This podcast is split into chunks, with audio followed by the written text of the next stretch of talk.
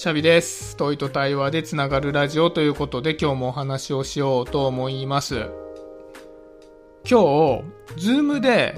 今度出演する演劇の読み合わせを少し友人としていたんですね。で、その読み合わせが終わった後に友人としばらく話をしていたんですけど、もうね、その時間がめちゃくちゃ楽しくて、もういつまででも喋れちゃうななんて思ったんですけど、やっぱりこう人と話してると、あ、これからあんなこともできるね、こんなこともできるね、なんていう具合で、もういろんなね、アイデアが飛び交うわけですね。で、そういう時間っていうのはもう本当に豊かな時間で楽しいななんて思うんですけど、で、僕自身やっぱり人と話すのがね、すごく好きなので、まあこういう時間をどんどんどんどん取っていきたいなと思うんですけど、まあ、よくよくね、考えてみると、やっぱり話してて楽しい人と、まあ、そうでもない人っていうのが、まあ、いるなっていうふうに思うんですね。で、僕はどういう人と話している時が楽しいのかななんてことをちょっとね、思ったので、今日は話していて楽しい人の見分け方っていう話をしてみたいなと思うんですね。で、これはもちろん僕にとってこういう人と話しているのが楽しいっていう話であって、一般的に話してて楽しい人っていうことではもちろんないので、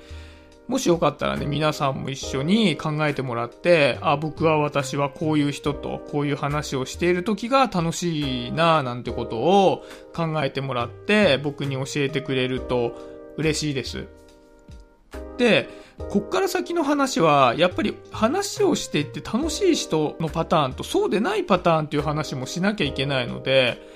前提としてこれは僕の主観的な話なので、まあ、何かの捉え方とか、そういったことを否定するつもりは夢夢ないので、まあ、そちらはご理解いただいた上で、ぜひ聞いていただければなっていうふうに思います。で、僕は、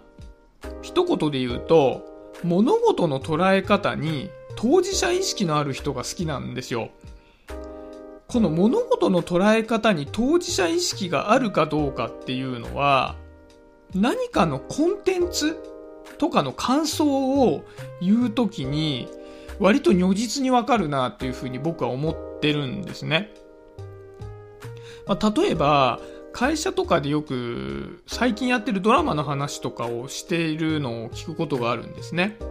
で、その時に、まあ、例えばですよ、あのドラマ面白いよね。でもあっちは今一つだったよね。そうそうそう。前回のあのドラマで、誰々がこういうことしたよね。あ、そうそうした。その後こういうことがあったんでしょ。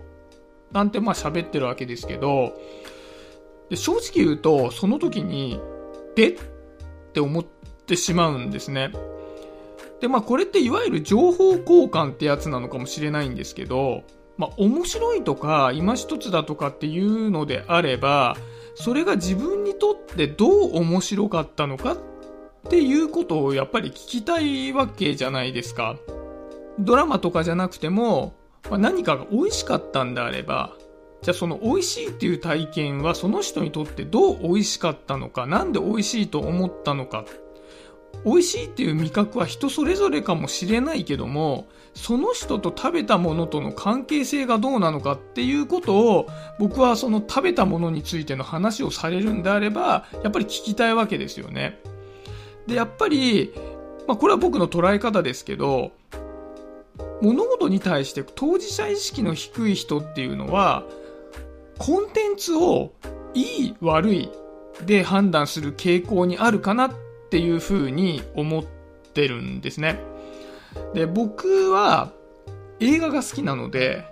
映画の例で、ま、考えてみたときに、まあ、例えばある映画を見たとするじゃないですか。で、まあそういえば友達と先日、まあ、みんなで一斉にボヘミアン・ラプソディを見て感想を言い合う会というのをやって、それもすげえ楽しかったんですけど、このボヘミアン・ラプソディとか、まあ、映画を見る体験っていうのは、言ってしまえば、スクランブル交差点と一緒だと思ってるんですね。あの渋谷のスクランブル交差点です。で、スクランブル交差点っていうのは、まあ、あっちこっちにこう渡っていく道があるわけじゃないですか。で、みんなどこから来てスクランブル交差点に到達したかっていうのもバラバラですし、スクランブル交差点をどっちに向かって歩いていくかっていうのもバラバラなわけですよね。でもみんなスクランブル交差点を渡っているっていうことは一緒なわけじゃないですか。で、映画を見るって僕はそういうことだと思っていて、もうみんな誰しもがいろんな人生を送っていて、いろんな感じ方をするんだけど、同じ映画っていう体験をしていることだけが共有されてるわけですよね。でも、その映画を体験するに至った過程が全員違うから、当然感想が変わってくるっていうわけなんですよね。だから本来、映画そのものにいい映画悪い映画っていうのがあるのではなくて、その人の人生と映画の関係性がどうだったかっていう話だと思っているんですね、僕は映画を見るっていう行為は。例えば、まあ、ボヘミアン・ラプソディの例だとすると、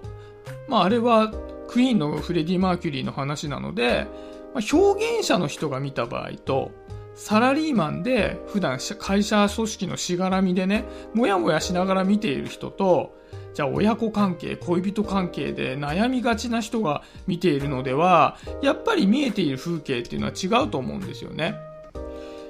で、僕は映画を見ると必ず、フィルマークスっていう映画の感想をね、書くアプリに自分の思ったことを書いて、で、その後に、まあ、同じ映画の他の人の感想を一通り読むんですね。で、その時に、まあ、こう、いろんな感想の書き方があるんですよ。で、例えば、まあ、じゃあ撮り方が良かったとか、悪かったとか、脚本がよくできていたとかって書いてあるのって、全然面白くないんですよね、正直言うと。そういうことではなくて、その人と映画との接点がどういうことなのか、どういう接点があったのかっていうことを書いてくれている感想の方が、よほど面白いんですよね、やっぱり。あ、この人はこういう経験をした上でこの映画を見て、そういう風に感じたんだな、みたいなことがわかるわけじゃないですか。で、まあ映画の話だとそうなんですけど、もっとポピュラーな話で当てはめてみると、まあ例えばあれですよね。あの、去年の M1 を見た時に、まあマジカルラブリーが優勝したわけじゃないですか。で、そのマジカルラブリーの漫才を見て、あれが漫才なのか漫才じゃないのかを、今後漫才をする気もないのに謎に語っている話ってめちゃくちゃつまらないじゃないですか。あれと同じだと思うんですよね。で、あれが漫才かどうかなんかまあどうでもいいわけですよ。漫才師じゃないんだからね。で、それよりも、結果あれが受けたわけなので、あれがなんで受けたんだろうと。自分が面白いと仮に思わなかったのであれば、受けた現実と面白く思わなかった自分の間には何があるんだろうっていう風に考えた方がよっぽど楽しいんじゃないかなと思うんですね。やっぱりそういう考え方でコンテンツを見ている人っていうのの話っていうのは全般的に一緒に話していて楽しいなっていうふうに僕は思っていてでなんでそういう人の方が見ていて楽しいのかというと結論その人自体がプレイヤー思考だからだろうなっていうふうに思うんですよね。やっぱり自分にとっってその作品がどうであったかを考える人っていうのは、イコール自分はこの世界を使って何が作れるのかを考えられる人なんだと思うんですね。だから、そういう人の話っていうのは僕にとっては楽しいんだろうなっていうふうに思うんですね。まあ、ということで、まあ、今日はね、僕が話していて面白い人の見分け方っていうところで、僕はコンテンツをね、当事者意識を持って触れる人が好きだし、一緒に話をしていて面白いなというふうに思っているんですけども、まあね、皆さんはどのように思うのかっていうのもちょっと聞かせてもらえるとね、嬉しいなというふうに思います。で、僕はね、先ほどのマジカルラブリーが漫才かどうかで語るっていうのはあんまり面白くないと感じているけども、もしかしたらそちらの方がね、面白いと思う方も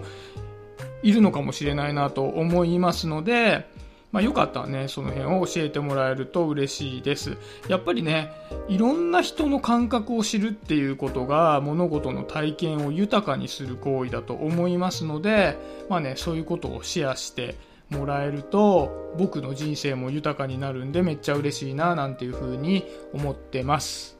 はい、今日はそんなところで終わりにしようかなと思います。今日もありがとうございました。シャビでした。バイバイ。